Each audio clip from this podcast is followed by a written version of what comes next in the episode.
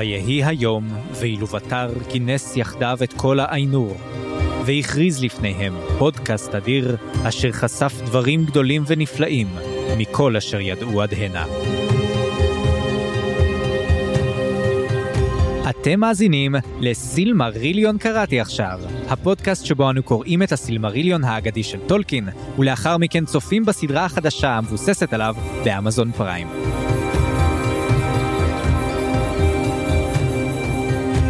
אני צפריר. ואני חיים. בואו ונתחיל.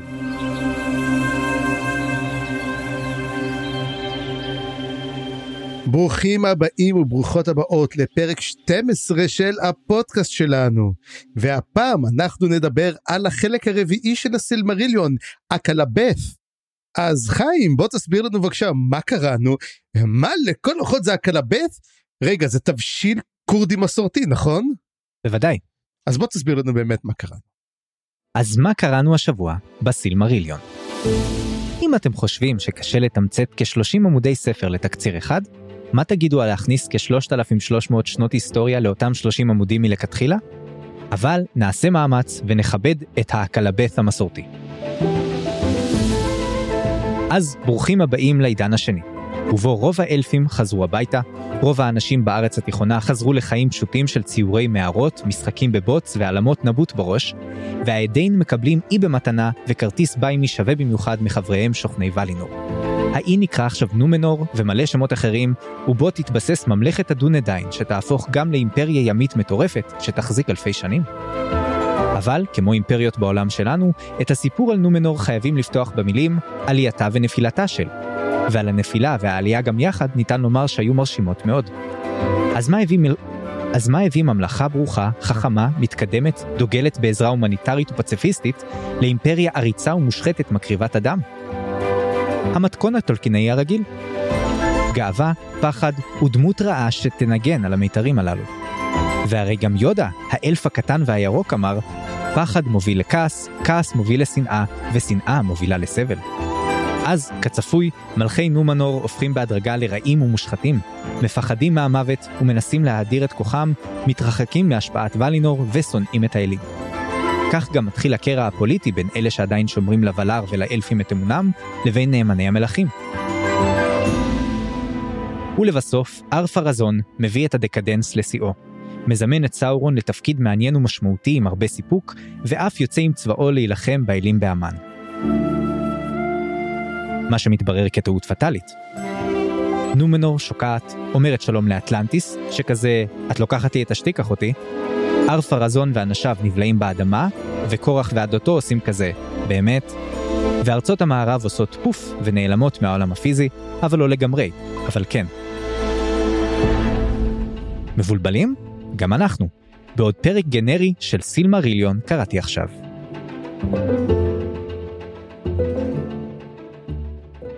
אוקיי, יש לי הרבה דברים להגיד על מה שאמרת עכשיו, זה הרבה דברים שרשמתי לעצמי ואמרתי, וואי, אני אגיד אותם, והנה כבר נלקחו, וזה מראה שזה היה כזה ברור. אל תדאג, אנחנו עוד, מתחילים... אנחנו עוד נדבר על זה כאילו בפרקים. ברור, ברור. אז חסות אחת קצרה, ואנחנו חוזרים מיד. מתבאסים על התיאור הקצר של מפלת גונדולין? אל דאגה, יש עוד ספר שלם שמחכה רק לכם. מפלת גונדולין, להשיג בחנויות הספרים המובחרות. סתם, התוכנית לא תחת שום חסות, אבל היא כן בתמיכת המאזינות והמאזינים שלנו בפטריון, שעוזרים ועוזרות לנו לשפר את הפודקאסט ולפתח עוד רעיונות לעתיד. אז תודה רבה לכל המאזינות שלנו ולכל המאזינים שלנו, תומכים תומכות שלנו, המון המון המון תודה. כן, ובהחלט יש גם uh, כמה דברים מעניינים בדרך.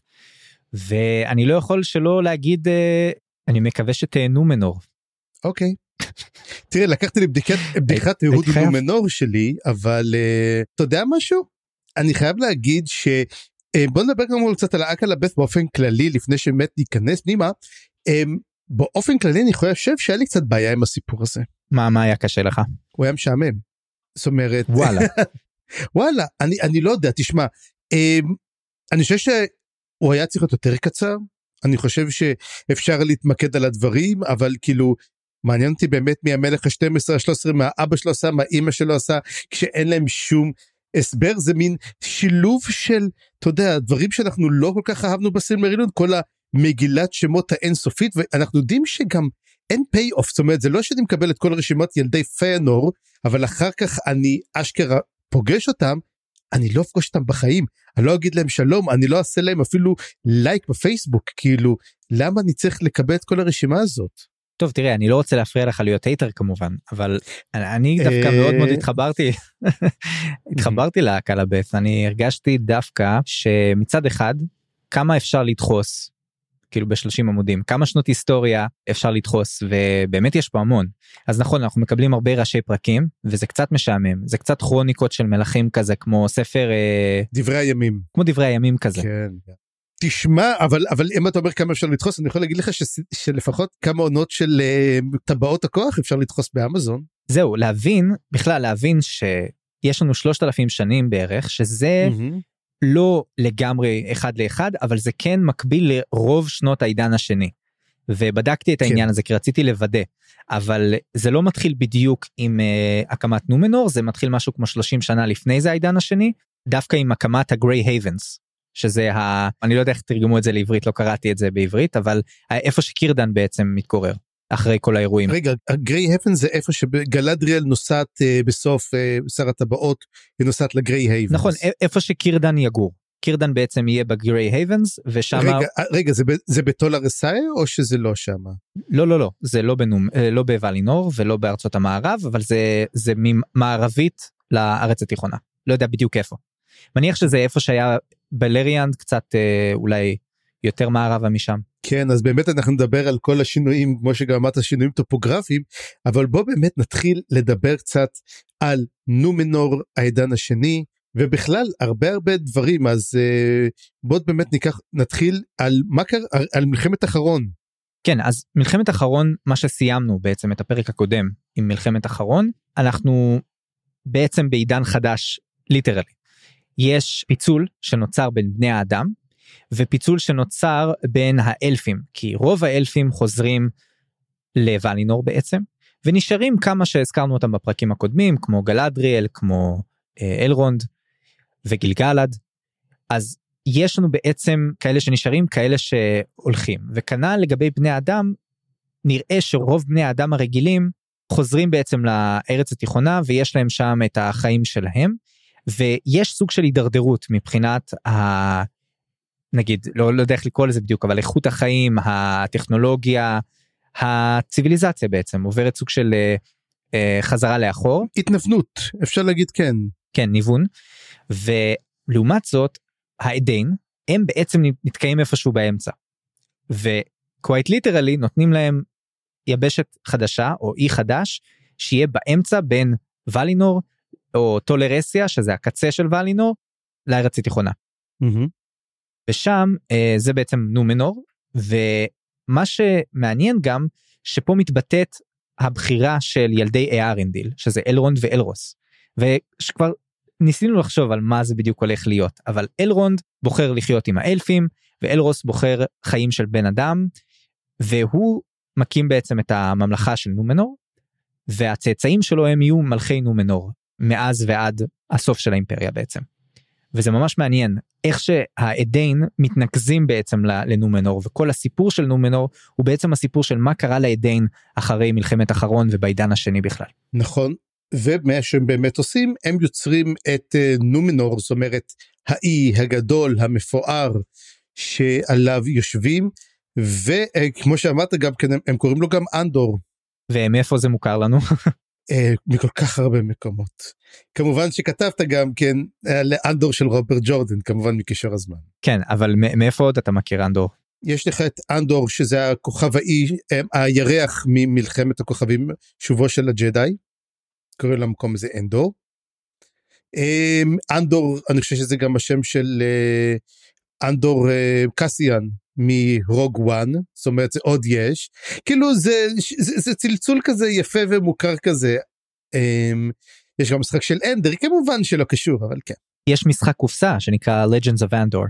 אוקיי, אגב, אם מדברים כבר על משחקים, לא משחק קופסה, המשחק של מונטקוק, הרי אחרי שמונטקוק עזב את uh, Wizard of the Coast, אחרי שעשה, הוא בנה משחק שקוראים לו נומנרה, כן, Tides of Numenera. Is it a coincidence? I think not. נומנרה זה רעיון מאוד יפה של חצי מדע בדיוני, פנטזיה כזה, מאוד מאוד מרשים, באמת הישג מאוד מאוד יפה במשחקי תפקידים של מונטה קוק. אז כמובן הוא לוקח על פי נומנור, אנחנו גם נראה שנומנור גם כן גונבים שמות, אנחנו נראה הרבה הרבה שמות שאנחנו נכיר אותם בעתיד, ובמיוחד נכון. כאלו שמשתלבים עם מיתולוגיה בריטית, וזה באמת מה שאני אומר, הרגשתי המון המון את החיבור של איך בעצם טולקין מקרב אותנו למיתולוגיה שאנחנו קצת מכירים אותה, את כל ה, אתה יודע, השמות האלו, מהמיתולוגיה הבריטית הקלטית. אז בואו נתחיל באמת לדבר על המיתולוגיה, אני חושב שזה מין הקדמה טובה למה שהולך לקרות פה, כי אני כל הזמן הולך לרפרר לזה גם, אז לדעתי חשוב שנשים את זה על השולחן כבר עכשיו. ועוד לפני שהתחלתי לקרוא את האקלבת', שמעתי פה ושם שנומנור זה בעצם הגרסה של טולקין לאטלנטיס, ובטקסט זה מוזכר קצת בסוג של קריצה כזאת. במשפט האחרון אפילו, זה כתוב במשפט האחרון.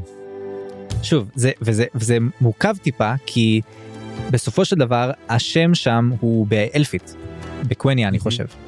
מה שאומר שאם זה מקביל לאטלנטיס ש, שאנחנו מכירים, שזה שם יווני בכלל, זה כנראה ממש צירוף מקרים, כאילו, אבל ברור שטולקין בנה את השפה, אז הוא יכול היה לשים, לעשות ככה שזה בעצם יישמע כמו אטלנטיס. או שאתה יכול לחשוב כזה דבר, שבעצם השם אטלנטה, כאילו, היה מוכר, ופשוט הוא... אנחנו שמענו אותו ואנחנו שינינו אותו לאטלנטיס. אתה יודע, כי בעיקרון גם אטלנטיס זאת אגדה שמלות אפלטון כתב עליה, שהייתה מין אי, הוא מספר על המין האוטופיה שלו שהייתה אטלנטיס. אז יכול להיות שהאפלטון שמע את הסיפור, כי הוא קרא את ספרי הקווניה, הוא ידע לדבר קווניה. אז... כן, זאת נקודה מעניינת, ואני רוצה להגיד שתי דברים בהקשר הזה. דבר ראשון, אני, כהכנה לפרק הזה באמת עברתי על... תולדות האגדות של אומברטו אקו, שם יש גם פרק על אטלנטיס, ויש שם גם פרק על אבלון, שזה אתה תשמח לדבר עליו בהמשך. בוודאי. ואטלנטיס, בוא נגיד, זה, יש איזה המון איזכורים והתפתחויות, ואיך חשבו על זה אז, ואיך חשבו על זה מאוחר יותר. מלא אנשים התעסקו בזה, אפילו אנשים שהם נורא אה, רציונליים וכזה, זה נשמע מוזר שהם חשבו, האמינו באטלנטיס, אבל זה באמת מיתוס מאוד מאוד חזק, וכמו שאמרת, מתחיל מאפלטון אפילו, אבל כנראה שמוקדם יותר, כי הוא מצטט כל מיני אנשים, והכוח שלו, אני חושב, בזה שהוא הולך ומשתנה ומתעדכן לפי האנשים, לפי ההתפתחות של ההיסטוריה גם. ומה שקוסם בו כל כך, זה בגלל שאי אפשר כל כך להוכיח, אתה יודע, זאת יבשת שנעלמה, כאילו, אי אפשר למצוא אותה, וכל הזמן ההשערות של איפה היא נמצאת, הולכות ומשתנות, אפילו, זה נשמע לך אולי מצחיק, אבל היו כאלה שחשבו שזה בארץ ישראל. אני לא מתפלא. כן. כן, יש המון המון סיפורים על זה, גם כן המון, גם במשחק, מחשב, אינדיאנה ג'ונס והסוד של, והגורלה של אטלנטיס, אטלנטיס לא נמצאת בכנוס האטלנטי, אלא היא נמצאת בים התיכון. כי כן. למעשה המרחק שמדדו, הוא לא היה מרחק נכון, והוא באמת נמצא בקרקעית הים התיכון.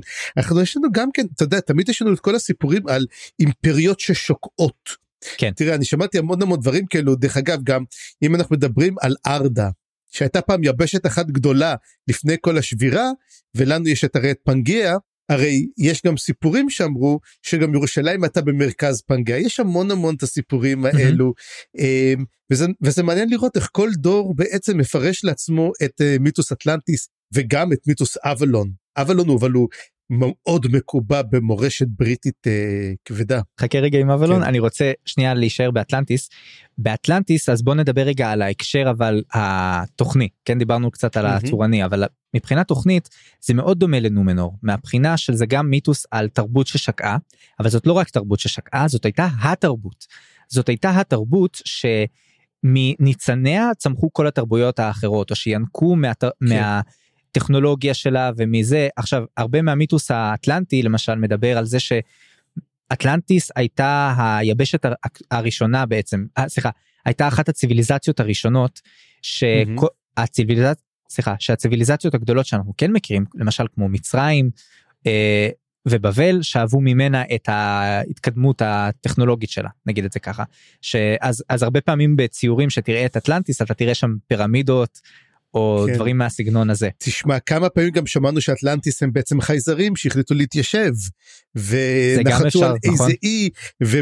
אבל כן דבר אחד שתמיד חוזר במיתוסים על אטלנטיס, זה שיודע שהם באמת נתן להם תרבות וכל זה, אבל הם, כמו נגיד זה, נפלו לתרבות רעה, כן. והם התרסקו, והם גרמו בהיבריס שלהם למפלתם, ואנחנו רואים את זה גם בנומנור פה, זאת אומרת, שזה הגיע, איך אני אגיד זה? לא הייתי מופתע. וזה מוזכר גם בסוף שתמיד האנשים שיצאו מאטלנטיס, אם יצאו מאטלנטיס, הם הקימו ממלכות פחותות מהן, הם ראו אותם, אבל אתה יודע, ואנחנו רואים את ההידרדרות פה, וגם כן שאנחנו רואים שגם כן אלנדיל ואיסילדור, מקימים בסוף עכשיו אומרים, הם זה לא היה דומה אפילו במקצת למה שהיה בנומנור עצמה. ולהפך, אפשר גם לומר אבל שזה נושא טיפה מהגדולה של נומנור, אז זה, זה, זה עובד לשני הכיוונים, זה גם uh, מראה mm-hmm. כמה זאת הידרדרות של נומנור, אבל מצד שני זה גם מראה, וואו, התרבויות האלה, או, או הערים הללו, הממלכות הללו, יש להם קשר לנומנור, כאילו הם היחידות שיש להם את הקשר לנומנור. כן, אגב, גם עוד דבר שאני רוצה גם להגיד על אלנדיל, שנתאכזבתי, כי אלנדיל הוא, אתה יודע, הוא לא אחד משושלת המלכים. זה, אנחנו נדבר על זה, אבל הוא לא שושלת המלכים, אבל זה גם כן מעניין שאתה יודע שתמיד השושלת מלכים, היא תמיד הולך לאיזה אופשוט, וזה דבר מאוד מאוד מעניין, תשים לב תמיד שאנחנו מדברים על חותר, אנחנו, אתה יודע, אם למשל העץ, ואנחנו רואים שזה לאו דווקא כל השושלת של אלרוס ממשיכה, הם כן מאלרוס, אבל מגזע פחות יותר, וזה גם כן מדברים הרבה הרבה דרך אגב, מזכיר מאוד את הקטע של דוד. So, תמיד אנחנו נלך ליהדות, כי אמסו טולקין ידע את זה, כן. וזה תמיד הולך, שתמיד בשביל כאילו לבלבל את השטן, אז מביאים את דוד שהוא מגיע ממקום אחר, שלא מעריכים אותו, אתה יודע, זה תמיד בצד, וגם אלנדיל אנחנו נראה מגיע מאופשוט, לא מהגזע הראשי של המלכים. שהוא באמת נשמע כמו תרופות, כמו אמרנו, תרופות הזיה, כן. ערף הרזון. אני אגיד רק שזה לא סתם, כי מה שאנחנו רואים בשושלת, יש בעיה אינרנטית בשושלות, ואנחנו נראה את זה חזק מאוד בשושלת של, של אלרוס, שאתה mm-hmm. יודע, אם אתה מעביר את הממלכה שלך בירושה, זה מפקיע בעצם את היכולת לבחור את המנהיג. וכשהמנהיגים מתחילים להיות מאפנים, אז זה מדרדר את כל הממלכה, וזה לא סתם, זה בעיה מאוד רצינית בשושלות, ואנחנו נראה את זה, נראה את זה גם פה, וזה מאוד מזכיר כמובן את שושלות המלכים, גם מלכי ישראל, אנחנו רואים את זה בתנ"ך הרבה, שיש, אתה יודע, מלך טוב, ואז יש מלך רע, מלך רע, מלך רע, אוי, מלך קצת טוב, ואז שוב, מלך רע, מלך רע, זה כאילו גם ממש מזכיר את זה. אז אני חושב שטולקין ידע את כל הדברים האלה, בוודאי, וממש רמז לזה. אני חושב שזה ניסיון שלו, וזאת נקודה שנייה שרציתי לומר מקודם, שאני אוהב מאוד איך שבסיפור נותנים לך מין מיתוס, שמתחבר למיתוסים של העולם שלנו, כי זה כאילו גורם לך לטשטש טיפה את הקו המאוד ברור הזה הרבה פעמים, בין העולם הפנטסטי והעולם שלנו, קצת כמו ש... אתה יודע, איך רוברט ג'ורדן עשה את זה, עם, עם כל מיני עסקורים של דברים, שאתה כל הזמן חושב, רגע זה, הוא מדבר על ההיסטוריה שלנו, או על ההיסטוריה שלו, כי כשהוא מדבר כן. נגיד על ארתור פנדרג, כן? או, או אה, איך קוראים, ארתור הוקווינג, אז אתה כן. אומר לעצמך, רגע, לאיזה ארתור הוא מתכוון? זה כמו למשל שהוא גם מראה סימן של מרצדס, ואומר, בעידן הקדום זה היה סימן של יוהרה ו- ושררה, אז כל, המון המון דברים כאלו. יש לזה המון דברים כאלה, ואצל ג'ורדן יש גם את כל העניין שזה בעצם משהו אולי עתידני מאוד, אצל טולקין זה לא בדיוק אותו דבר, אבל אתה אומר רגע, המיתוס של נומנור בנוי כל כך יפה, שהיית יכול לעשות copy-paste, להגיד רגע, גם בעולם שלנו בעצם חשבו על נומנור, ואני חושב שזה... וזה מה שהוא רצה, זה לגמרי קלעת לדעת גדולים, עכשיו כמו שאתה אמרת את זה, אני חייב לצאת את ה-five cent שלי לרומח הדרקון פה, וברומח הדרקון גם כן יש נקודה באחד הספרים, שפתאום אנשים מתחילים לחשוב, רגע מה קורה, האם זה כדור הארץ, כי הרבה אנשים אמרו, התחילו לחשוב, כי הייתה נקודה שבה, טוב זה, זה אומנם ספוילר, אז אם אתם קראתם, אבל יש איזו נקודה שבה, העולם של רומח הדרקון מתחיל להיות מאוד מאוד דומה לעולם שלנו, והרבה אנשים, את יכולה להגיד רגע, זה, הפך, זה כדור הארץ בעצם, האם רומח הדרקון זאת המיתולוגיה של כדור הארץ, אז זה מאוד מאוד מעניין גם, הנקודה הזאת. אגב, זה, זה קורה גם פה, בסוף, ה, בסוף כן. הקלאבץ, זה קורה גם, שמבחינת המבנה של כדור. כן, אבל תזכור גם דבר אחד, ש... אחד הדברים אצל טולקין, שלי לפחות, לא יודע אם זה הייתה בעיה או לא, אתה יודע, יש תמיד בדרך כלל את הספרי פנטזיה שאתה קורא שאתה אומר ביבשת מרמרן בחודש השללל בחמישים לשנת בלבלול או לספירת זה, ואתה אומר אוקיי הבנתי זה פנטזיה כי הרי אין חודש בלבלול, אבל בהוביט סופרים את נובמבר ומאי ואפריל, אנחנו יודעים את יום ההוביט גם כן שיוצא ב-עשרים, שפרודו ובילבו נולדו ב-עשרים ושניים לספטמבר, נכון? כן. אז אנחנו יודעים, אז יש ספטמבר, זאת אומרת, אני אומר, יש. אוקיי, זה לגמרי מקובע אצלנו, אתה יודע, בקלנדר שלנו אפילו. אני חושב שזאת אחת ההתפתחויות של הפנטזיה המודרנית, לעומת, לעומת טולקין. אני כרגע אומר מודרנית, למרות שגם את טולקין אפשר לשים, תלוי איך מחלקים את זה, אבל אני חושב שאם מדברים על פנטזיה ממש של ימינו, ששאבה מטולקין ולקחה דברים מסוימים ועשתה דברים אחרים, אם נסתכל על סופרים כמו סנדרסון למשל, כמייצג של האסכולה הזאת, וג'ורדן גם, אז לדעתי הם לוקחים את העניין הזה של בניית העולם טיפה שונה, והם באמת מחפשים הרבה פעמים ליצור חלופות לכל דבר, ולא חושב שטולקין נפעל ככה, חושב שטולקין בגלל שהוא הכל אצלו, או הרבה דברים אצלו נבעו מההתפתחות התרבותית של השפה, ובעצם ההיסטוריה משקפת את זה, אז אני חושב שבהרבה מובנים, בגלל שהשפות שלו מתפתחות כמו שפות אמיתיות, הוא קצת שומר על אה, ריאליזם נקרא לזה ככה, לא יודע, אה, יותר קשר לעולם שלנו, כי השפות של טולקין מתפתחות בדיוק כמו ששפות אצלנו היו מתפתחות, או לפחות ככה זה נראה לי מה שהוא ניסה לעשות. הוא, הוא מנסה לשמור לזה מן אקווילנטיות באמת, תודה שאנחנו נרגיש את זה, אבל אם אני אקח למשל את הסופר טד וויליאמס, ויש לו את סדרת הדר, כל ה-Memory, Thorn and Sorrow, אז שם החודשים כאילו יש נוב, איך נובמבר כאן נובנדר, או תודה, סנדי קראו לו, תודה, משהו אחר, אבל כאילו קצת משנה את זה, תודה. אז אני אומר, יש כאלו שעושים את זה, אבל היום, אני מבטיח לך, אם בפנטזיה מישהו שם לך אפריל, או, או חודשים כאלו, או אפילו נגיד לך סנדיי או דברים כאלו, זה לא יעבור בקלות בכלל. כן, זה קצת ישבור את הקיר הרביעי, אני חושב, זה קצת יגרום לה, להשיית האמונה ללכת, כי היום אנחנו רגילים כבר שלכל דבר יש את השם שלו, mm-hmm. ואת ה, אתה יודע, את הסימן ואת ה... אז, אז אני חושב, זה אולי משהו ש, שלקחו את טולקין ואולי שידרגו אותו במובן מסוים, אבל אולי זה לא באמת שידרוג, אולי זה משחק סכום אפס, כי אתה מאבד משהו מה... אני חושב שזה דווקא מיתולוגיה, כי תחשוב למשל, שאם יש לך למשל מיתולוגיה נורדית, והם מספרים על מקומות שקיימים, אתה יודע, שמכירים אותם, ואתה אומר, אוקיי, מה, אני אספר כאילו מה שברומח הדרקון הם הולכים לניו יורק, אני לא יכול לכתוב דברים כאלו. למרות שטרי ברוקס עשה את זה בשנרה, כי שנרה בסופו של דבר, אתה יודע, זה מתחיל כספר פנטזיה ג'נרי, עד שאתה מגלה שזה בעצם סיאטל לאחר החורבן, אז, אז פתאום כן אפשר להבין את זה, או להסביר את זה, אתה יודע. כן. אבל עדיין מין קרוס ז'אנרי כזה, אבל פה בעצם זאת מיתולוגיה, ואולי אנחנו יכולים לקבל את זה בקלות, כי אנחנו אומרים, אוקיי, זה כן העולם שלנו, ארדה זה למעשה כדור הארץ, מיתולוגיה, תאמין או לא תאמין? כן, וזה מזכיר לי את המכתב שטולקין כתב למוציא לאור, שמופיע בהתחלה של הסילמריליון, לפחות במהדורה באנגלית, ושם הוא באמת מדבר על הרצון שלו ליצור מיתוס בריטי אמיתי. וזאת הנקודה שהכי ראיתי את זה, נראה לי מכל הדברים שקראנו. שאר הדברים היית יכול לומר, תראה, זה בנוי כמו מיתוס, אבל זה לא המיתוס הבריטי. ופה זה כאילו, וואו, זה, זה ממש, יש פה נגיעות אה, ספציפיות, ונדבר על אבלון גם בהמשך, וזה ממש... מתחבר לנקודה הזאת. ומדהים שאנחנו משדרים היום על המיתוס הבריטי, ביום שבו השמש יורדת על האימפריה, ככל הנראה עם מותה של אליזבת המלכה. מדהים. אז כן, אז הנה, אז לפני שהשמש גם תרד על נומנור, בואו באמת נתחיל לדבר קצת על, על הדונדיין. עכשיו, תסביר לי, כאילו, יש את האידיין, ויש דונדיין. לא הבנתי, זה אותו דבר, זה שני שמות של אותו דבר, או שפספסתי משהו? תראה, הרבה דברים פה קיבלו מלא שמות. הדונדיין זה שם, אני חושב שזה במיוחד מתייחס לשושלת, לשושלת של המלכים, לשושלת של אלרוס. והמקור זה מאותו דבר שקיבלו את המתנה בעצם של אנדור.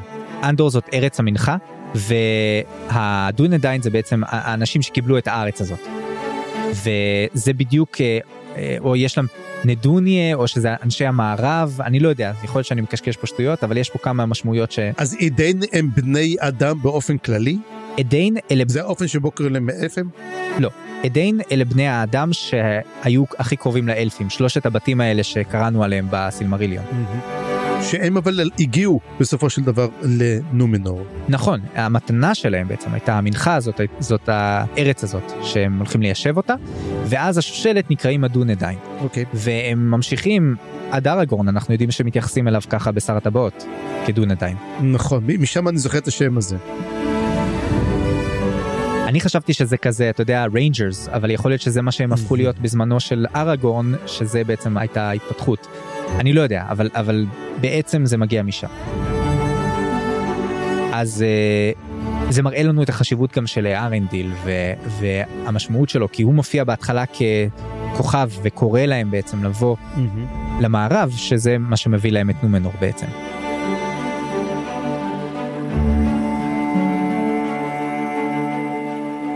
וזה גם מחבר אותם לים.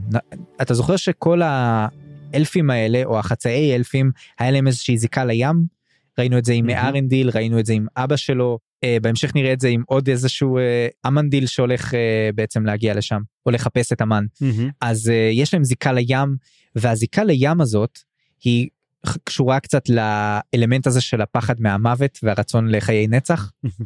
ונזכיר גם את זה טיפה בהמשך. אז, אבל אני חוזר רגע לכרוניקה של מה שקורה. אגב, צריך גם לזכור גם כן, שאולי כל הסיפור הזה גם נועד להסביר, הרי בריטניה זה אי, הוא מוקף ים, זה ארץ של ימאים, וזה תמיד אומרים, למה הים כל כך חשוב? כאילו, כי זה, זה מאבותינו הקדומים שאהבו את הים, ורצו את הים, ואולי בעצם נומינור היא כמו, איך זה, אה, כמו שאומרים, בריטניה של מטה, אתה יודע, בעצם זה האי, שנש... זה האי החדש שאנחנו מיישבים אותו. מעניין, אפשר להגיד אה, דבר כזה, אני חושב, זה לא כזה רחוק, ואם נחזור רגע לאלרוס, אז אלרוס חשוב לומר, תקח את כל משך קיומה של נומנור, אנחנו מדברים על שלושת אלפים פלוס שנים, מתוכם ארבע מאות ועשר שנים זה השלטון של אלרוס.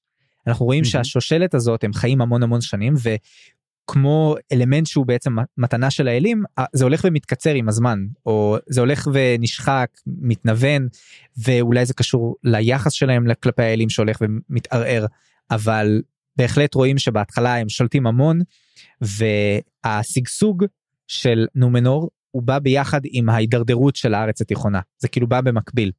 ואנחנו נראה שהיחס בין הארץ התיכונה ונומנור הולך להשתנות לאורך הזמן. אז בהתחלה הם סוג של מגיעים כשגרירים לארץ התיכונה, הם מלמדים אותם, הם עוזרים לה להשתקם ממלחמת אחרון וכל מה שקרה. ובזמן הזה גם כוחות הרוע, אומנם אין מורגות כי הוא נתפס, אבל יש את סאורון ויש את כל היצורים של מורגות שנשארו. המצב בארץ התיכונה קקה. אבל מלכי נומנור, לפחות בהתחלה, מנסים לשקם שם, לעזור, ובהמשך זה הולך להשתנות היחס הזה. צריך לזכור גם כן, שאומרים שגם כן סאורון משתכן לו במורדור, והוא מקים את ברדור, וגם אומרים שהוא מתחיל לעבוד על טבעות, אז אנחנו כבר מתחילים לשמוע את זה. זהו, זאת הייתה נקודה, כי זה מופיע כמה פעמים פה, שבעצם תוך כדי הדבר הזה, מתרחש, מתרחש את כל העלילה שאנחנו אה, אה, נקרא עליה בעצם בטבעות הכוח, בהמשך, אבל, אבל זה כאילו חלק מזה מתרחש תוך כדי. אז קשה לי להבין בדיוק איפה זה ומתי זה בדיוק קורה, בטח נדבר על זה שבוע הבא, אז אני לא אתייחס לזה יותר מדי, אבל בסוף כשסאורון חוזר, הוא, הוא בעצם חוזר לטבעת שלו, ותוך כדי אנחנו גם מדברים על גילגלד, והקשר שלנו מנורים, לפחות בהתחלה עם גילגלד, שמוזרים לו להילחם בברדור, להילחם בסאורון. כן. אז... הנומנורים כל כך חזקים, שאפילו סאורון מפחד מהם, ושונא אותם על הגדולה והכוח שלהם, ובשלבים הטובים שלה, נומנור הייתה נקודה של אור לבני האדם, והקשר שלי עם, עם האלפים היה מאוד מאוד חזק, הם היו ש... ידידים של ולינור, ושל אבלונה, כן, שזה היה בעצם המוש... העיר בטולרסיה, ש... לשם הגיעו בעצם הנולדורים, שהיו בבלריאן, שקיבלו את החנינה בעצם, כן. מקבלים מתנות מהאלפים, כולל את העץ הלבן, שזה חוטר מהעץ של טלפריון. לא בדיוק חוטר, זה עץ שהיה, אה, שמחכה את טלפריון, היה להם עץ כן, כלשהו, כן, נכון, נכון. שמחכה אותו שהיה שם, וממנו הם נותנים, זאת אומרת, הטלפריון, מה שנשאר זה רק הסילמרילים.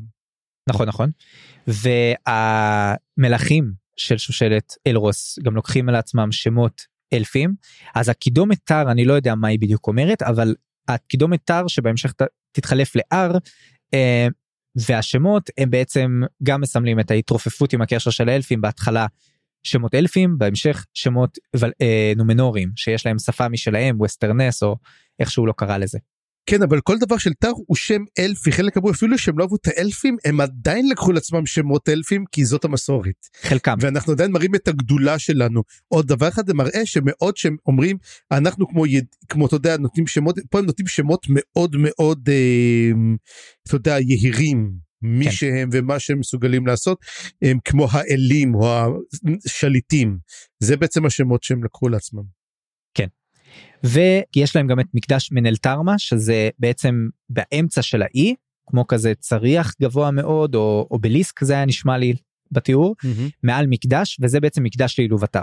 וגם היחס למקדש הזה מאוד הזכיר לי, כמו אזכורים של המקדש בספר מלכים בעצם.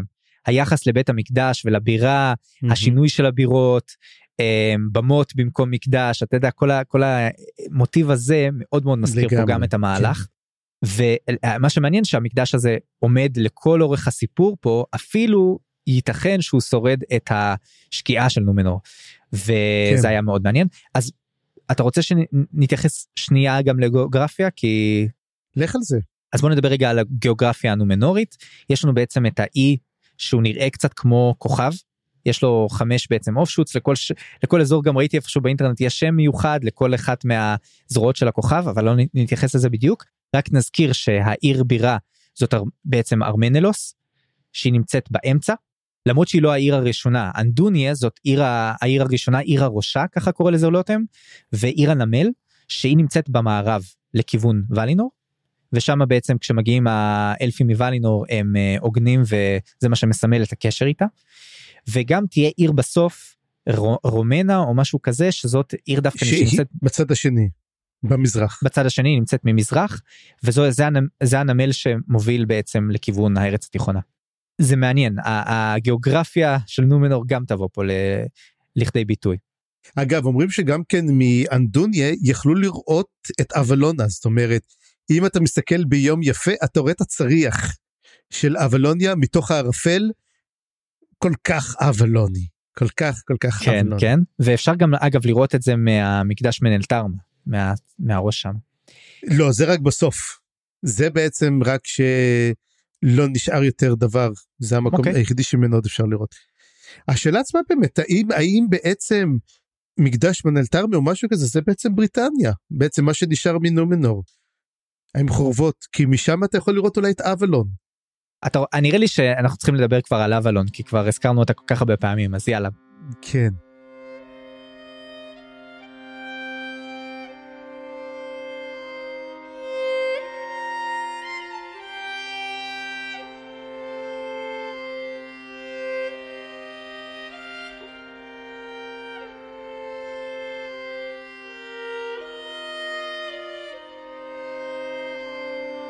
אוקיי, בוא נדבר קצת על אבלון, חוץ מזה שזה אחלה שיר ואלבום מדהים של רוקסי מיוזיק, ומי שלא שמע אותו, ויש שם ספוטיפיי, תיכנסו עכשיו, תשמעו רוקסי מיוזיק ואבלון, אחלה, אחלה שיר, אבל מעבר לכך מדובר בעצם בממלכה ה...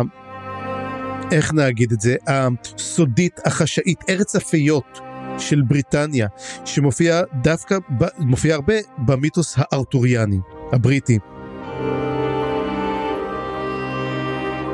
ופה בתוך, באבלון יש את הפיות ויש גם את גבירת הנהר שמגיעה מאבלון.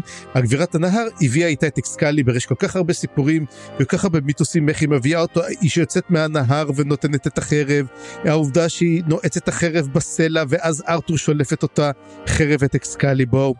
וכמו שאמרו מוטי פייתון, אתה יודע, בחורות שמתרוצצות בין אגמים זאת לא שיטה לבחירת שלטון, בן אדם. כן. ואבלון זה באמת, המיתוס הארתורי כל כך בנוי סביבה, כי במיתוס הארתורי יש שני מקומות שהם לא אמיתיים, זה בעצם הטירה של ארתור, קמלוט, וזאת אבלון. ובאבלון זה, גם שם נמצא ה-Holy Grail, זה גם נמצא שם. אז זה גם אחת מהמיתוסים האלה שמטשטשים קצת את הגבול בין מציאות ודמיון, ובין היסטוריה לבין אגדות, וברור לי שכשטולקין אומר שהוא בעצם לא רוצה להסתמך על המיתוס הארתורי, בגלל שהוא מאוד נוצרי, אז הוא לוקח פה אלמנטים ומשנה אותם קצת. ואני רוצה לומר... כי מאיפה עוד הגיעו האלפים? כי מאיפה עוד הגיעו האלפים לעולם? הם עוברים דרך אבלון. אם אתה הצלחת, אם היית ילד טוב, וראית את אבלון, וראית את האלפים רוקדים ביערות, אז אתה תראה את זה. זה מאוד הזכיר לי גם את המיתוס של טיר ננוג. הקלטי. קלטי ובני הפיות וכל זה. מי שדרך אגב לקח את הנושא הזה של טיר ננוג, ועשה מזה אחלה עבודה, דיוויד גמל. וחבר'ה, מי שלא קרא את דיוויד גמל, זה הזמן שלו, ו... יצא אפילו בעברית, החרב בסערה, זה אחד הספרים על טיר ננוג אריגנטה, מאוד מאוד ממלץ. אגב, גם איירון דרויד קרוניקלס, אני מאוד ממליץ, למרות שזה פלאף. לא, זה של הר, נכון? כן, כן, זה פלאף, זה כאילו, זה ג'אנק פוד, אבל זה כל כך נחמד, זה כאילו המון. ג'אנק פוד למוח, אבל זה מאוד הצליח, מאוד הצליח. זה מאוד הצליח, זה אחלה, ובמיוחד הספרי אודיו, ממליץ מאוד. אז... מי מקרין אותם? זה כמו דרזדן כזה, נכון?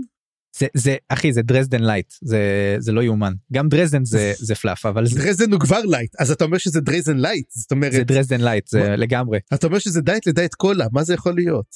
זה נפלא, זה, אתה, אתה בולע את זה, אתה אפילו לא צריך לחשוב, אבל זה ממש חטיפים, כיף. חטיפים, אתה אומר חטיפים, אה? לגמרי, okay. חטיפים.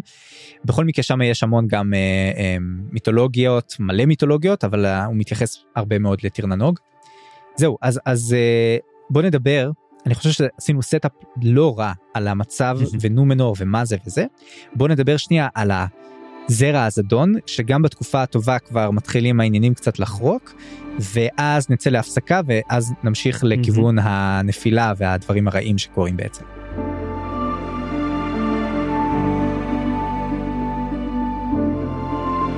אז בואו נדבר רגע על זרע הזדון, ואני חושב שהדבר הראשון שרואים, וזה מתקשר מאוד ל... אפשר לומר מוסר ההשכל של הסיפור, או הצד האנושי של הסיפור, שמחבר אותו אלינו הכי חזק.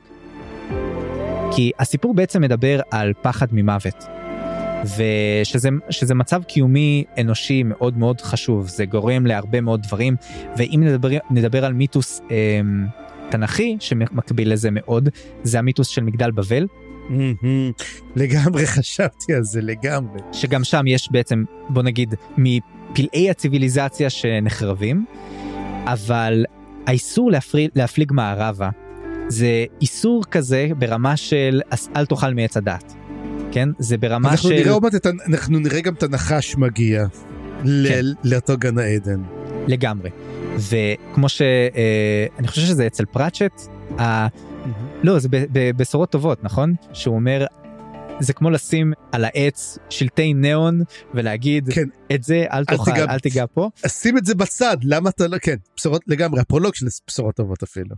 אז זה בדיוק מה שקורה פה, אסור לכם להפליג מערבה, אבל יש פה גם הסבר, מגיע איזשהו שליח של, של מנואב, מנסה להגיד, תקשיבו, זה לא יעזור לכם, אתם מבינים, לא מבינים שהארץ לא עושה את האלמוות, אלא אנשי האלמוות יוצרים את הארץ, הוא גם אומר להם, תקשיבו, זה גם לא כזאת, לא כזאת מציאה גדולה לחיות לנצח, זה קושר אותם לעולם, לבני האדם יש מתנה אחרת, וכל העניין פה, כל הסיבה שהמוות הפך להיות כזה, עם קונוטציות שליליות ועם מטען שלילי, זה הכל הרי עשייה של מורגות מראשית, ראשית, ראשית, הבריאה של העולם, שעוד דיברנו על זה, בריאה של ארדה, שבזמן שבני האדם נוצרו, הגיע הזמן עד שהם בעצם עשו את המסע מערבה, והייתה להם תמיד משיכה מערבה, אבל מי שלא הספיקו, כבר מורגות הספיק להפחיד אותם, ולהראות להם שחשיכה זה רע, ושמוות זה רע, וכל הדברים האלה.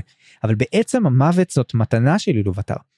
בקיצור, כל הסיפור הזה, זה, אני חושב, הנקודות הכי פילוסופיות של טולקין, איפה שהוא מכניס הכי הרבה את היחס שלו, אתה יודע, לשאלות הכי גדולות של החיים בעצם, ואולי שמה הכי רואים את הצד התיאולוגי שלו גם קצת, של mm-hmm. המתנה של האל, לעומת מה אנחנו מרגישים כלפיה, וזה, אני אוהב מאוד את הנקודות האלה, זה מאוד מאוד אה, קוסם לי.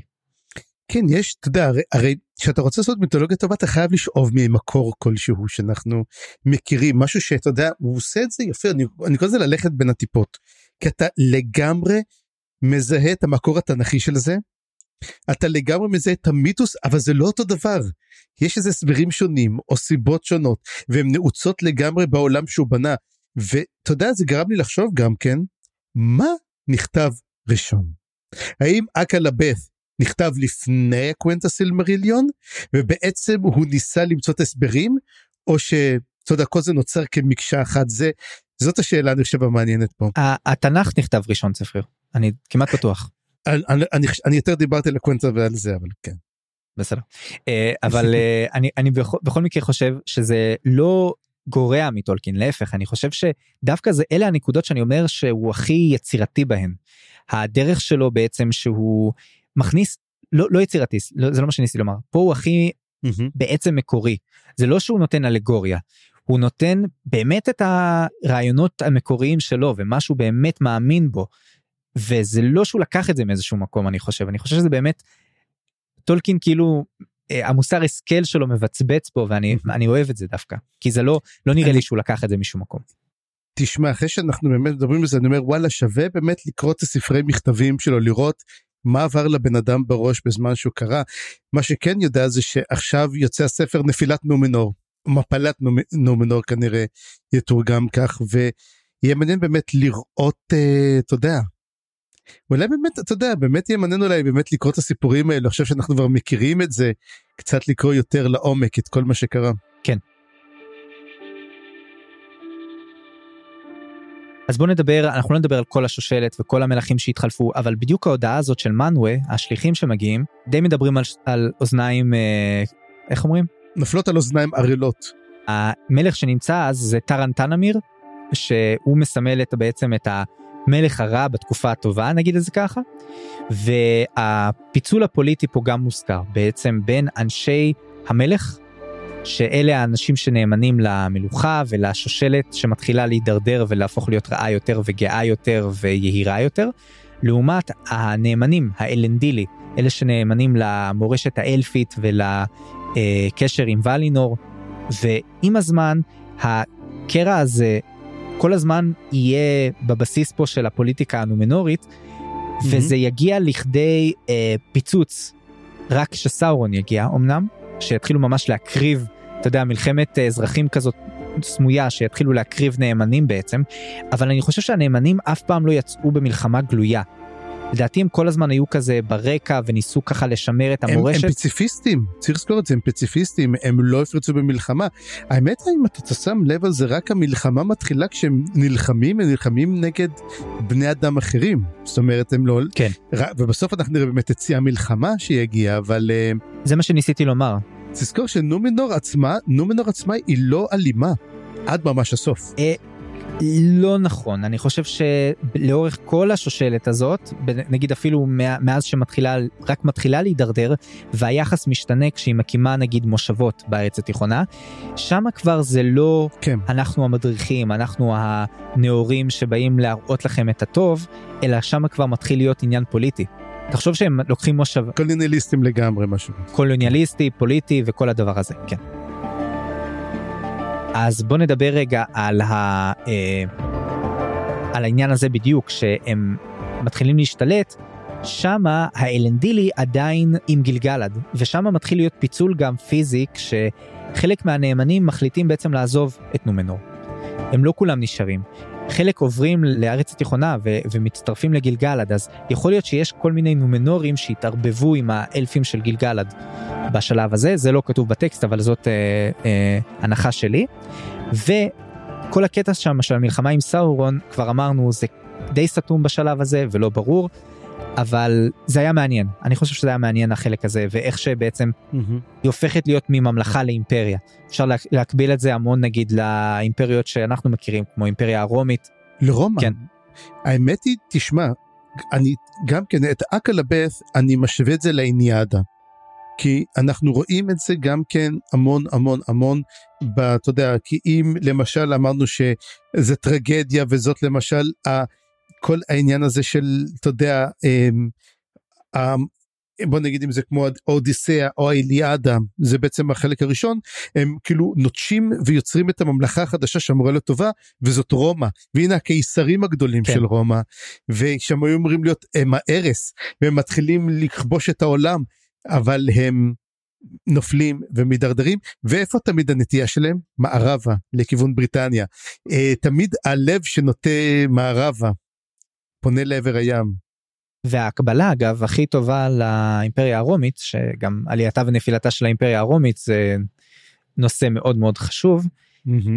זאת בעצם השבלונה שלפי האימפריות נופלות, זה שדווקא בשיא התפארת, דווקא בזה שאתה הכי חזק, שם כבר מתחילה ההידרדרות שלך והנפילה שלך, ואתה אפילו לא יודע, זה מה שנקרא דקדנס, שדווקא מה, מהסגסוג mm-hmm. ומהפריחה, ובשלב הכי חזק, שם בעצם זרע המפלה שלך, וטולקין בנה את זה יפה מאוד פה בנומנור, אני חושב, כי גם המלכים הכי רעים, בתקופה שלהם דווקא היה את הסגסוג החומרי הכי חזק, היה להם הכי הרבה כסף, הם התחילו כבר להילחם בארץ, בארץ התיכונה, ולכבוש...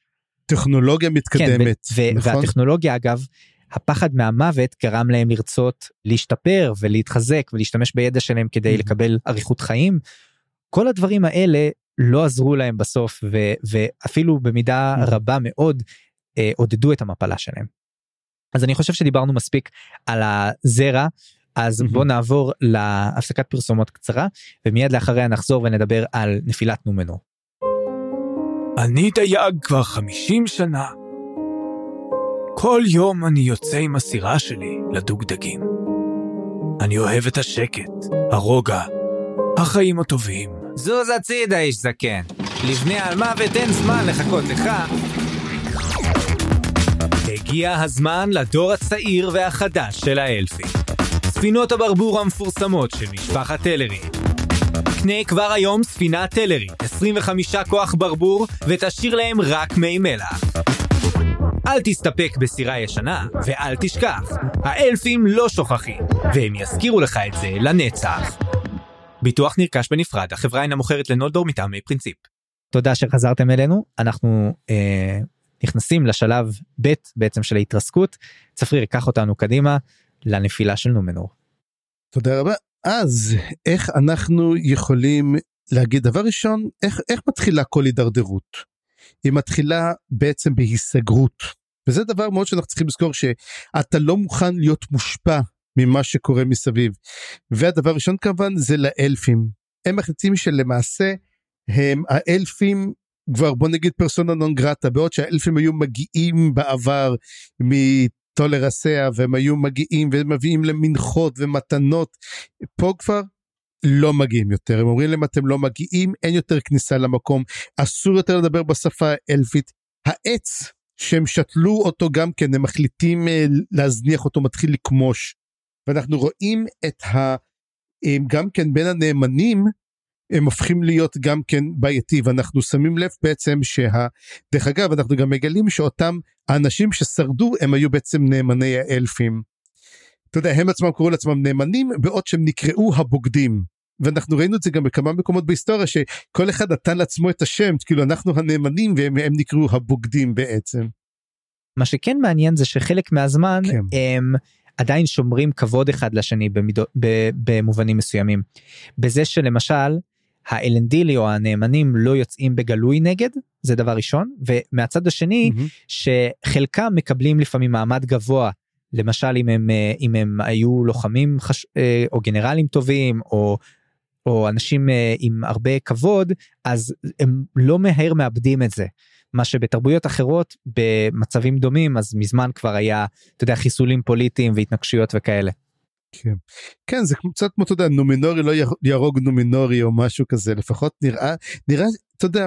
לפחות בינתיים. בינתיים, עד שזה קצת יתחיל להידרדר. ובאמת מגיע, אה, כמו שאמרנו גם, מגיע נקודת אור, שזה צדקיהו, לפחות ככה אני קראתי לו, שזה אינזילדון, שהוא למעשה הם, קצת, איך חוזר? חוזר אחורה, והוא כן אומר שהוא מוכן לקבל את האלפים, וכן הוא מתחיל לעשות את זה, ומתחיל להראות בעצם שהאימפריה כן הולכת למקום טוב, והוא מביא את הילד שלו, כשהוא קוראים לו טרפלנטיר, שאמרתי, אה, אתה יודע כולם, היי. לא, טרפלנטיר זה השם שלו, זה הכינוי, זה השם האלפי שלו. אה, זה טרפלנטיר? כן, זה טרפלנטיר. עכשיו, אני תהיתי לעצמי, פלנטיר זה בגללו, כי... ראייה, זה לראות, זה הרואה. אה, אוקיי, אז לכן זה הקשר לפלנטירי, שחשבתי שאנחנו נגלה את ה... כן, כי זה, the sighting stone, the sighting stone, זה האבן הרואה. נכון, חשבתי שאנחנו נשמע על היצירה שלהם, ואז כשהוא הגיע, אז אמרתי, וואו, אוקיי, הוא יצר אותם, אבל כנראה שזה לא יהיה פה, כן. כנראה שזה יהיה בחלק הבא של הסילמריליון. יכול להיות שהשאלה מי יצר אותם, השאלה, אנחנו לא יודעים מי יצר אותם, יכול להיות שהקוסמים יצרו אותם, יכול להיות שסאורון יצר אותם. אני, אני חשבתי שבנומנור יצרו אותם, אבל כנראה שטעיתי. וגם כן, הוא נותן שם נבואה, כי הוא הרואה הרי, והרואה הוא גם כן דסיר, והוא בעצם רואה את העץ הלבן, והוא מדבר עליו, הוא אומר שברגע שהעץ הלבן ימות, ככה תמות גם השושלת. ודוגרי, אה, הוא צדק. הוא צדק והוא, והוא לא צדק. כי, ה... לא, הוא צדק, אבל היה, הייתה לזה השלכה יותר חזקה. וזאת הנקודה של ה-subverting expectations, שטולקין עושה כמו במיתוסים, דיברנו על זה נגיד במיתוס של מקבט, או בסיפור של מקבט. כל העניין הזה של... אתה חושב שהנבואה תוביל למצב אחד, אבל בזה שאתה זה, אז אתה גורם לזה, כן? אז אותו דבר... כן, אוהבים את זה בספרי פנטזיה, לגמרי אוהבים את זה. אז מבחינה הזאת, העץ אומנם מושמד, אבל את הפרי שלו שאיסילדור תופס, הוא יהפוך להיות בהמשך העץ הלבן שאנחנו מכירים מגונדור. של מינס טיריס, נכון. אז אני חושב שזה מעניין, כי בעצם, ב- ב- בעצם בנבואה הזאת, הוא הבטיח לא רק את המפלה של נומנור, אלא גם את ההישרדות של גונדור בהמשך. וזאת לא הייתה רק נקודה נבואה של העץ הולך להיות מושמד ואז אנחנו נושמד, אלא זה סוג של אה, התניה, אם העץ יושמד אנחנו נושמד, בוא נעשה את כל מה שאנחנו יכולים mm-hmm. לעשות כדי שהעץ לא יושמד. אבל כמובן, אתה יודע, מי היה בן של צדקיהו אם אתה זוכר? ו... מנשה. מנשה, אוקיי. מנשה, ומנשה אחד המלכים הכי גרועים שיש, ו... אם אנחנו רוצים לדבר באמת על אחד המלכים, אז בוא נדבר על ארפרזון שאנחנו דיברנו עליו הרבה, אבל ארפרזון, הוא לא היה בן שלו, הייתה לו בת, וארפרזון היה פשוט אה, קצין קרב, נכון אם אני לא טועה, הוא לא היה חלק מהמלך, הוא רצה לקחת את... מין יוליוס קיסר כזה, שעולה לגדולה בזכות הצבא שלו. כן, הייתה לו בת שהייתה טובה כמוהו גם כן, קראו לה מיריאל, חשבתי בהתחלה אולי יש לה שם דומה למשהו שאנחנו מכירים, אבל לא, לקח את מיריאל, והוא יוצא והוא לוקח אותה לאישה, ובעצם לוקח לעצמו את התואר הזה, של מלך, ומה הוא הולך לעשות? הוא יוצא לכבוש בעצם את הארץ התיכונה. שנייה, אני רק רוצה לומר, זה, זה, זאת פעם שנייה שזה כן. קורה משהו כזה, כי גם ארגימילזור וליידי אינזילבף, זה היה גם משהו כזה. Mm-hmm. כבר, ה, ה, הרי מאיפה הטוב של אינזילדון מגיע? מהאימא שלו שהייתה חלק מהאנדוניה בכלל, מאדוני האנדוניה. כן. וזה בעצם העירוב של השושלות האלה שדיברת, שדיברנו עליהם, שהשושלת החזקה, ה... ש, שמתחילה ולהיות מושחתת, מתערבב ופתאום דם חדש, שהוא דווקא מהצד היותר טוב, נגיד את זה ככה, של, של המפה הטולקינאית, ונראה לי שדווקא זה קורה עוד פעם פה עם ארפרזון, אבל עם ארפרזון זה דווקא קורה לרעה, הוא בכוח מתערבב שוב עם הדבר הזה, ושם דווקא הוא לוקח את זה שוב לצד הרע. כן, ודוגרי משחית אותה עד הסוף, והוא יוצא להילחם נגד סאורון. עכשיו, פה זה מעניין מאוד, כי למה שבעצם הוא יעשה את זה? אנחנו לא יודעים המלחמה, האם הוא, האם הוא חיפש משהו, אני לא בטוח. כן, הוא היה יהיר מאוד, הוא שמע שסאורון קורא לעצמו מלך מלכי המלכים, או משהו מלך... כזה, מלך האדם. הוא אמר, לא, אני, אני מלך האדם. כן, בוא אני אראה לך מי באמת מלך האדם. אני אבו יוסף המקורי, והוא באמת עושה את זה, ולא רק זה, גם, גם מדובר, שמת, וגם מדובר, כך בדיעבד אומרים, ששלושה מתוך האנשים שהיו, ב, שהפכו להיות נוסגולים, שהפכו להיות נושאי הטבעת, הם היו נומנורים. איפה זה כתוב בטקסט? אומרת, כי אני גם ראיתי את זה, אבל לא בטקסט. אני קראתי את זה בטקסט, כתוב את זה. וואלה. אז כן, אז זה משהו שמסופר עליו, וגם צריך לזכור, שהפה של סאורון, הוא גם היה מנומנור. אז אנחנו רואים בעצם את הנפיל, כבר את הנפילה של עצמה, כי אנחנו יודעים שהם לא שרדו, אז הם היו צריכים להישאר איפשהו בארץ התיכונה או משהו כזה. כן. ומה שקורה פה יוצא משהו הפוך, הוא יוצא לחסל אותו, אבל סאורון יודע לדבר יפה, פה חלקלקות, נאה ביותר, והוא מחליט בעצם לשבות אותו, לקחת אותו איתו, אבל ברגע שהוא לוקח אותו איתו, הופך אותו ליועץ מספר אחד שלו. די, זה די מוזר, לא, לא, שאתה לא אומר, בדיוק. למה שיקח אותו? זה לא בדיוק מה שקורה, אני חושב שלוקח זמן שהופך להיות היד ימינו, בהתחלה הוא מתחבב דווקא על האחרים, אני חושב שעם הזמן הוא בונה רפור, מתחנף לכולם, הוא ממש מתיידד, הוא חולק עם הידע שלו. אומרים שמה שהוא אומר הוא נכון, כל דבר שהוא אומר היה נכון, יש לו הרבה ידע, הוא יודע מה להגיד, הוא יודע גם כן, כמו, כמו אדונו אה, מורגוף, הוא יודע איך לדבר, איפה להכניס בעצם, ולעשות את זה ככה. אה, כן, ואז בעצם סאורון מגיע לנומנור, שזה דרך אגב הפתיע אותי לגמרי, כי אני לא, לא חשבתי על זה, אפילו תודה לא ידעתי, לא שמעתי, וואו, סאורון בנומנור, מגניב. והוא מתחיל לדבר שם, והוא מתחיל לדבר לכ... למלאכים, כמו שאמרת, יש לו לשון חלקה, הוא יודע איך לדבר, הוא נכנס שם, ולאט לאט הוא מחדיר להם את הדבר, שמנו הם הכי פוחדים, וזה הפחד מהמוות. שהוא... וכל פעם מוזיר אומר להם, תשמעו, האלים למעשה, לא רוצים שתחיו, הם מסתירים את סוד על מוות אצלהם, הם לא מתים, הם, הם, הם, הם, אתה יודע, כאילו, הם לא זה, ואומרים, אז מי ילמד אותנו? זה אומר, אה, רק הסוד אצל אדוני אשר נשלח מעבר לאופל, והוא מלקור, תעבדו את מלקור, והוא יעזור לכם, ובעצם, הוא גורר אותם באותו מקדש, שבעצם, על המגדל שם, על ההר, הם הופכים בעצם את המקדש של אילוב אתר למקדש של מלקור. לא, לא, לא, הם לא בדיוק משמידים את המקדש, הם מקימים אותו. לא, לא אמרתם משמידים, הופכים אותו, הופכים אותו, לא אמרתם משמידים. הם פשוט משנים אותו. זה לא בדיוק שם, אני חושב שזה איפה שהעץ דווקא. אני לא, אני חושב שזה במקדש של אילוב אתר, ועוד אחר כך, גם כשנופל ברק שם, הוא לא נפגע. אז בכלל לא הוא הופך להיות אל של המקום, יש להם מקדש אחד שם, okay. זה מקדש, זה מה שאני הבנתי, יכול להיות שזה משהו אחר, יתקנו אותנו המאזינים, יתקנו. איפה גחל העץ גם כן, אנחנו לא יודעים גם כן איפה העץ, אבל האמת הם לא קורטים את העץ, כי הם פחדים מהנבואה. בהתחלה לא, בהמשך הם כן, הם כן הורסים אותו. כן, לא, לא, לא, כן, זה דלזון, אבל בסופה של דבר כמובן ארפרזון מחליט לקרות אותו, לא לפני שאיסילדור מגיע בלילה, עושה איזשהו חמיקה, והוא מצליח להוציא בעצם ענף, או שורש של הדבר הזה, והוא מסתיר אותו אצלו.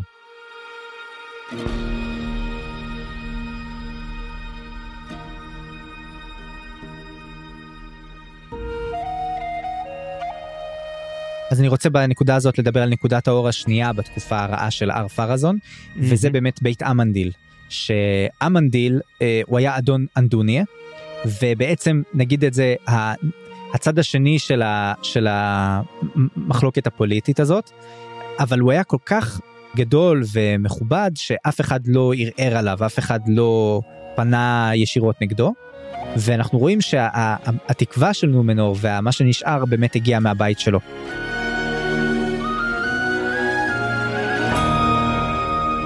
ואמנדיל הוא היה אבא של אלנדיל וסבא של איסילדור ואח שלו ששכחתי את השם שלו כרגע, ארנווין. ארנווין. אז בגלל מעמדו הרם ובגלל בעצם ההשפעות של סאורון שהוא לא נכנע אליהם, הוא נאלץ בעצם ללכת לרומנה. זה סוג של פרישה מצד אחד, ומצד שני זה סוג של דוחקים אותו לשם, כי הם לא רוצים שהוא יהיה קרוב למערב, הם לא רוצים שהוא ילך ל- לאלפים, mm-hmm. אז בעצם שמים אותו בצד השני. עכשיו, דווקא ממנו מגיע איסילדור, שמציל את פרי העץ, כבר ש- מה שדיברנו עליו, ואנחנו נראה שבהמשך, הוא יעשה בדיוק את מה שארנדיל עשה, ולפניו עוד, שכחתי כבר מי, אבל שהם לוקחים בעצם את הספינה, והולכים לוולינור, בשביל לדבר עם האלים. אמנדיל עושה את זה, עם תוצאות לא ידועות. אמנדיל עושה את זה, אני מדבר אבל גם, ארנדיל עשה את זה. ארנדיל עשה את זה, וכל אחד שנגמר עם דיל, בסופו של דבר יעשה את זה. לא, כי אלנדיל לא, אבל, אבל... אז באמת זה, כמו שאתה אומר, בוא נחזור רגע לחלקים הרעים, שמקדש סאורון מתחיל עם קורבנות אדם, שזה... וכמובן מהאלנדילים, כמובן שהם מגיעים שם. כן, וזה, וזאת אילוסטרציה של, אתה יודע, הרוע בהתקלמותו. זה, זאת הנקודה השפלה ביותר, שמעלים קורבנות אדם, לדעתי זה מה שטולקין ניסה ליצור פה, להראות לנו עד כמה נמוך הם ירדו, ומצד שני יש גם הידרדרות מאוד אה, ברורה של בני נומנור. מצד אחד גם פיזית, שהם הופכים להיות פחותים ממה שהם היו. חיים פחות, הם מתחילים לחלות במחלות, מה שהם לא היו עד כה, הם היו בעצם חסינים ממחלות, ומצד שני, יש לנו גם את הירידה המוסרית שלהם, שהיא מאוד מאוד uh, קשה, והופכת אותם למפוחדים ויעירים וזה, וגם כל זה יחד עם סגסוג חומרי חזק מאוד, ועל זה כבר דיברתי על הקשר לדקדנס. Mm-hmm. האמת היא בנקודה הזאת הם התחילו להזכיר לי קצת יותר, אתה יודע, גם מכיוון שזה עלייה למעלה את כל הנושא הממלכת האינקה והאצטקים, כל אלו שיהיו מקריבים קורבנות אדם לאלים שלהם, אבל למרות שהם הבינו שהם לא מקריבים אותם, הם פשוט היו שורפים אותם, אז אולי זה יותר מולך, אז ו- ומאוד הזכיר לי את בבל, mm-hmm. מאוד הזכיר לי את מגדל בבל, את ה... האמת, בבל זה אטלנטיס שאני חושב של היהודים. יכול להיות, כן, כציביליזציה, תרבות שעבדה.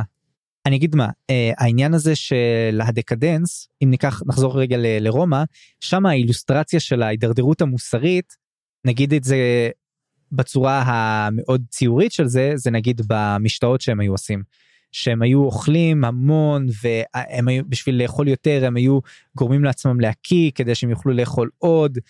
התרבות הנהנתנית הזאת, ש, שהייתה מאוד מאוד אה, רווחת באותו זמן, וברמה הפוליטית, זה כמובן הלחם ושעשועים, שהעם לא מוחה על כלום, ולא נלחם, ולא מנסה לה, אה, למרוד בשלטון, והכל בגלל שבעצם מספקים לו לחם ושעשועים. אז אתה יודע, זה מאוד דומה בשלב הזה, אני חושב, אילוסטרציה של עד כמה נמוך האימפריה הזאת הגיעה למרות הכוח והסגסוג שלה.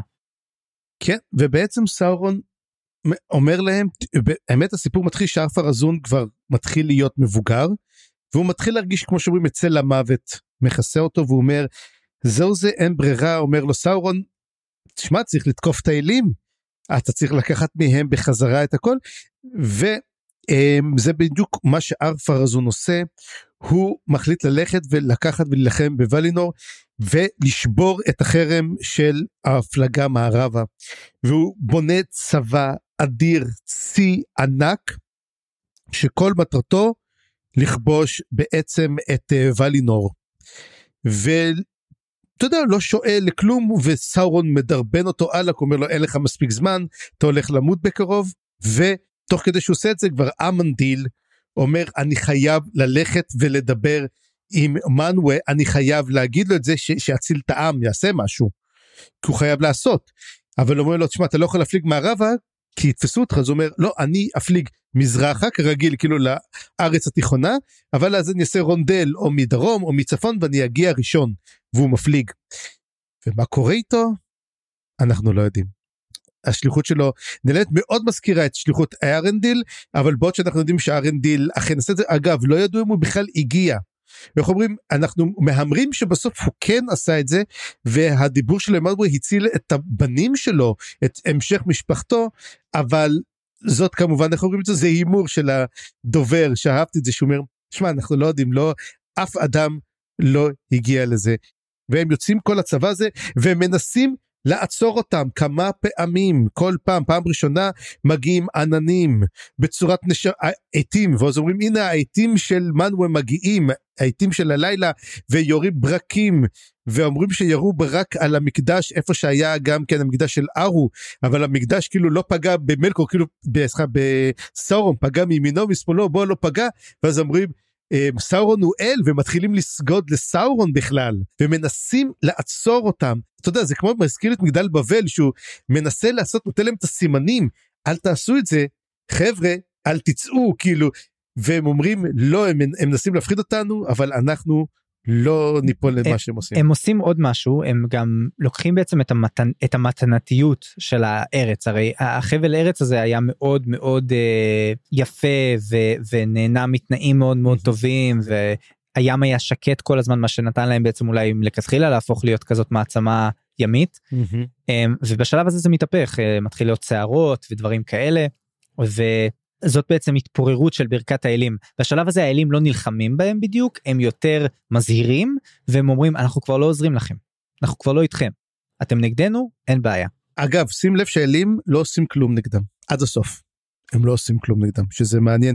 אגב, כל הדבר הזה מאוד מאוד מאוד הזכיר לי גם כן את החורבן של איסטר, ברום החדרקון, תשמע, אני חייב להגיד, ששם ידעו שהולך לקרות משהו נוראי, ואמרו כל הזמן האלים, אנחנו מנסים, ונתנו שלושה עשר סימנים, שכל הזמן אמרו, אל תעשו את זה, תחזרו אחורה, תחזרו אחורה, והם לא היו מוכנים לעשות את זה, בסופו של דבר, העולם נבקע.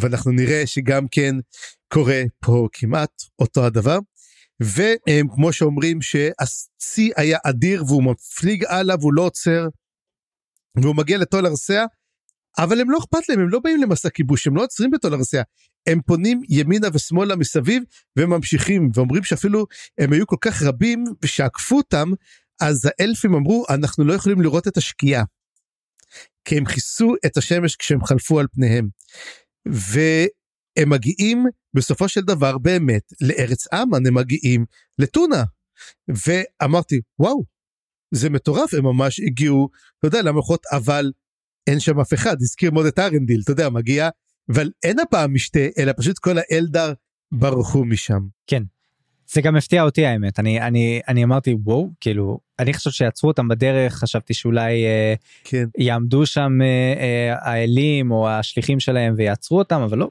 הם פשוט אשכרה מגיעים עד לאמן, טורף. אבל הם מגיעים, הם יורדים אפילו לחוף, אין שם אף אחד, אבל אז מנווה אומר לי, לוותר, תשמע, צריך לעשות פה משהו, והיא לוותר, אני חושב אולי בפעם הראשונה מאז שבראת העולם, הוא מגיע, הוא מופיע, והוא משנה, כמו שאומר, בשביל לשנות הסילמרילים, הוא משנה סדרי עולם, הוא מחליט באמת לשנות סדרי עולם, ומה שהוא עושה, הוא פשוט פותח קרע בתוך הים, וזה קרע אדיר, שלמעשה כל הים נשאב. אתה ראית אותו מגיע? אני לא ראיתי אף אחד מגיע, לדעתי הוא פועל, אבל הוא לא מגיע, לדעתי זה, אתה יודע. אומרים שהוא יוצא, הוא ממש, אז זו שאלה, אני, אני זוכר, אני קראתי שהוא ממש יוצא ככה, במלוא תפארתו ומשמיע, וקורע את הים, ולא רק שהוא קורע את הים, בסוד כל הים, הוא משנה את כל השנה, הים כאילו שואב פנימה את הכל, וגם כן את כל הצי הוא שואב פנימה, והוא שואב גם את כל בני אדם, את כל הנומנורים, ובנומנור עצמה, הער עצמו, איפה שהיה את המקדש, הוא מת, אה, כמו הרגש, מנסים, אומרים שאנשים מנסים לברוח, אבל לא מצליחים, וזה פה בדיוק העניין, שנומנור תובעת, כמו אטלנטיס, גם אטלנטיס אומרים היה הרגש, שהחריב אותה, חלק אומרים מטאור, אתה יודע, יש כל כך הרבה סיפורים, אבל גם כן, אני זוכר באמת את הסיפור על ההרגש, ונומנור, שהייתה, על, על, בוא נגיד, על הפולטליין, של הקרע הזה, היא נשברת,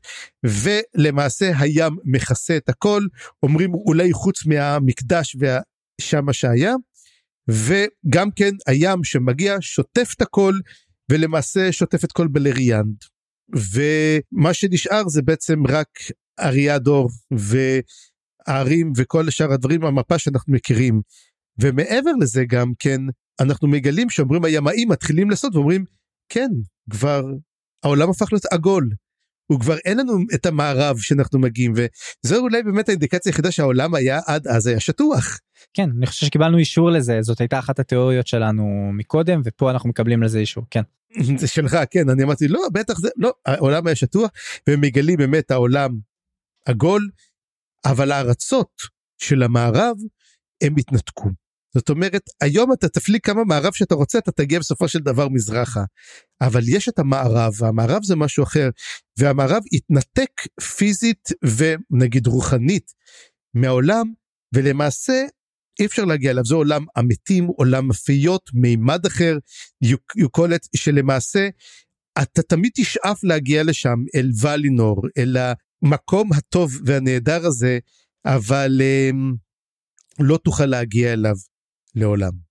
זאת נקודה שבה, אחת הנקודות שבעצם, אילוותר, באמת, כמו שאתה אומר, אני בדקתי את זה עכשיו, הוא באמת, כתוב שהוא מופיע במלוא כוחו, לא יודע בדיוק מה זה אומר, אבל זה כן קורה, פה זאת אחת הנקודות שהוא בעצם משכתב, או, או מתקן, עושה תיקון לבריאה שלו, ואני חושב שזאת נקודה חזקה, כי בעצם מה התיקון? התיקון אומר ככה, אם בעבר בני האדם יכלו במתנת האלים, במתנת אילוותר, לקבל חיי נצח, כמו שראינו עם uh, כל מיני uh, בסילמריליון, זה נגמר, פה הסיפור נגמר, יש נתק משמעותי, קטגורי, בין שתי צורות הקיום, האלפים עדיין יכולים לעשות את המעבר, אבל בני אדם כבר לא. ומצד שני... אומרים שלא, אומרים שחלק אולי, אם מנסים, אומרים שבני אדם לפעמים לא, שעולים, אולי לעשות? הם ימצאו, הם יכולים לראות את אבלון. יכולים לראות, אבל לא להיות שם. זה ההבדל, הבני אדם כבר לא יוכלו אף פעם להציג את כף רגלם שם, ולדעתי זאת נקודה מאוד חזקה, כי בעצם פה, אילוותר קצת מתקן, אבל קצת גם סותם בעצם את הגולל, על, השאל, על השאלה הזאת של החוסר צדק, שסאורון השתמש בה קצת, כדי ל... לשכנע בעצם את הנומנורים. ואולת לגמרי, כן. כי הוא אומר, תקשיבו, היו בני אדם ש, שקיבלו חיי נצח, אז האלים שומרים את זה אצלם, תלכו תיקחו.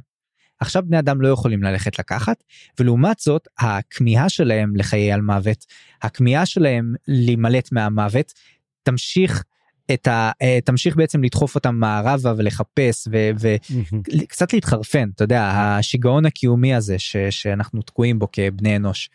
אז אני חושב שזה מאוד מעניין, שבמעשה אחד אילוותר בעצם קצת מטפל, מ- מ- מ- מרפא את הבעיה בבריאה, ומצד שני גם דן את בני האדם לתסכול התמידי הזה, עד שהם ילמדו בעצם ל- ל- לרפא את עצמם מזה.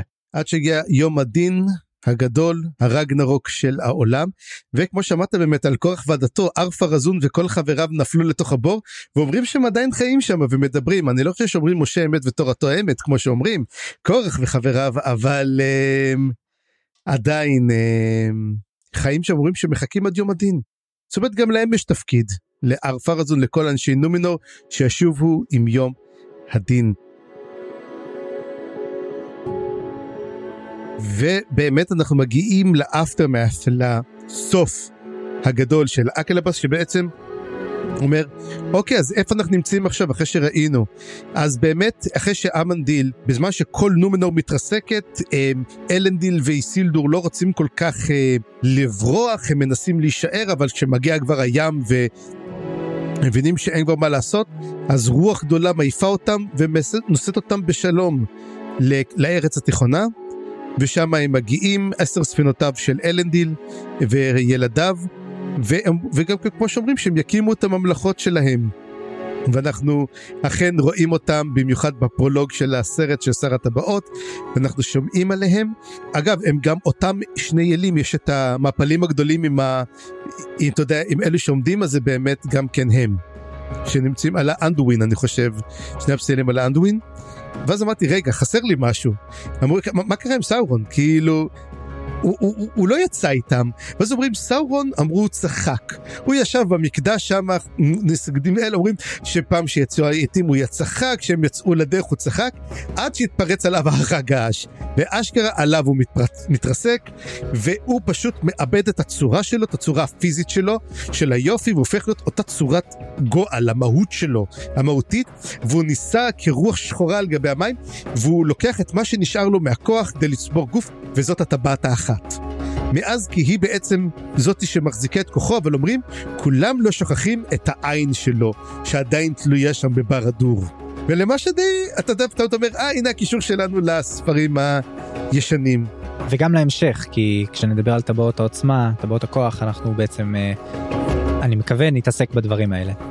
בוודאי שנדבר, וסוף סוף, ויהיה מעניין אותי גם לראות באמת מה קרה, ואיך זה קרה, וכלברים בור, מי שישרק בשד אוף מורדור, גם כן מחכה מאוד מאוד לראות אותו, וזהו למעשה, ואז למעשה, אנחנו שומעים על כל השמות של נומנור, ודיברנו כבר על, על הטלנטה גם כן, ועל אקלבס, שסוף סוף הרבידים, אבל די מוזר, למה לקרוא לזה אקלבס, אם זה כולה איזה, שם שהוא קיבל, האם זה השם האנושי, האם זה השם שבו זה מוכר? אקלבס מוזכר מתישהו? לא, אקלבס זה השם האלפי, המשמעות היא, אני חושב, השקיעה או השוקעת, וזה אותה משמעות של אטלנטה, רק באלדרין זה אטלנטה, והקלבס זה אולי בנומנורית, אני לא בטוח, אחד מהם, ויש גם את מרנו פלמר, שזה גם... שם שמופיע פה, וכל השמות האחרים, אני, אני רציתי לציין את זה פה, כי גם אנחנו שוב מקבלים את זה לקראת הסוף, וזה מחבר את זה לנקודה הזאת של אטלנטיס, שעבור כולם זה משהו אחר, אבל בסוף הרבה מאוד uh, הצביעו בחזרה לאטלנטיס, כראשית המיתוס הזה, וזה זה מחזק את העניין. כן, ואז אחרי שמדובר על כל הסיפור וכל השמות והאטלנטה, יש איזה מין פסקה, אני לא יודע, אצלי מופיע בכתב קטן יותר, זה כן. גם כן קרה ב... גם באנגלית, כן. זה נראה כאילו זה לקוח מאיזה ספר אחר, כאילו מישהו מתאר את זה, כאילו מישהו מביא ציטוט מאיזה ספר אחר, ושם באמת מדברים על זה שלמעשה העולם, העולם התעכל, הדרכים התעכלו, העולם הפך להיות הגול, אבל עדיין מי שמגיע לדרך הישרה, היא מובילה אותך לוואלינור, אם אתה כן יכול להפליג את זה. עכשיו כתבת שאתה אהבת את זה, אז עכשיו למה, מה כזה? ראיתי את זה פתאום, אני לא זוכר אם זה ממש מופיע בסרטים, אני, ייתכן שאני טועה, אבל כשמתארים את הספינות ש... שיוצאות לארצות המערב, אגב, אני לא יודע בדיוק מה מראים בסרט, לא יודע כמה זה תואם את הספרים, אני לא זוכר כל כך טוב להגיד את זה, אבל גרם לי לדמיין כאילו ה... קו האופק זה הרי העיכול, נכון? אז אני מדמיין פתאום איך הספינות ממשיכות קדימה, והן פשוט יוצאות ומרחפות לכיוון החלל, ונעלמות שם לתוך הזה. אתה יודע מה זה מזכיר? זה מזכיר מאוד את הסרט ישן משנות ה-שמונים, שקראו לו אריק והוויקינגים, שהם היו ויקינגים שנסעו לארצות הברית, אבל הם עברו את קצה העולם, אז העולם נסגר וממשיכים לרחף הלאה, והנושא הזה, זה לא היה, למרות שאתה רואה את הגשר, אתה יודע, כמו את הגשר הוויקינגי, גשר הקשת, שממשיך ונושא אותם הלאה, לכיוון חלות מנדוס, שזה יכול להיות יפה, וזה, ו, אבל זה לא היה, הם רק עלו לספינה, הם לא הפליגו לשם. לי זה דווקא גורם לחשוב על כוכב המטמון. הסרט דיסני שפחות מכירים.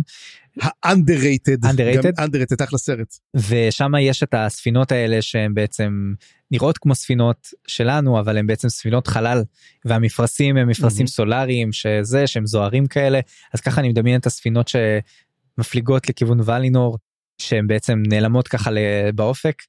לא יודע, בקיצור זה... אתה רוצה וורהמר? כי ככה אתה עושה וורהמר. אני לא, אני לא מתעסק עם וורהמר, לא מתעסק.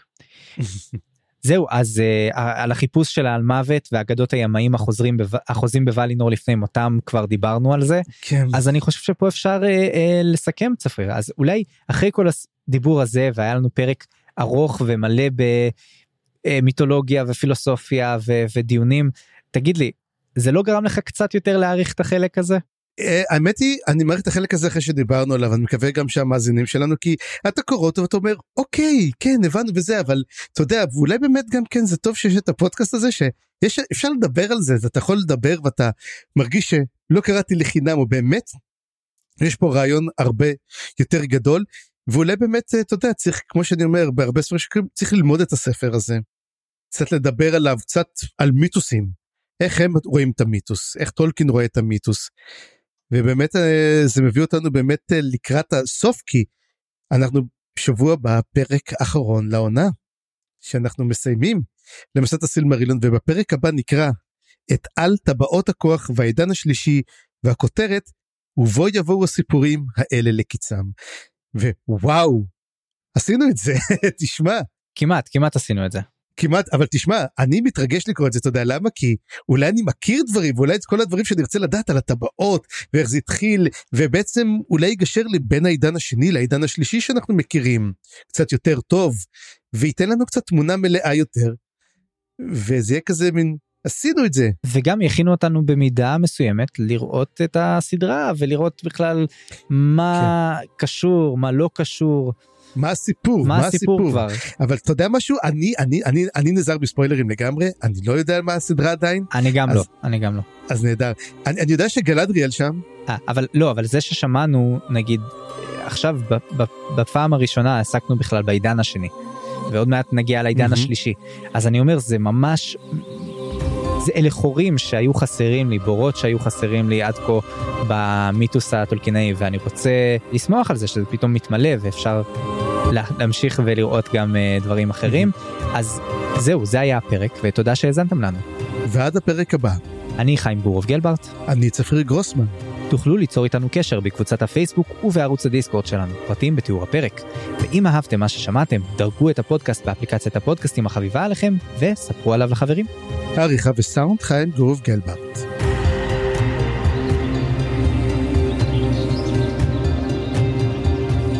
אז קם מלוותר, נשא את ידיו, ובתצליל יחיד, עמוק מני תהום, גבוה מני שחקים, חדלה המנגינה.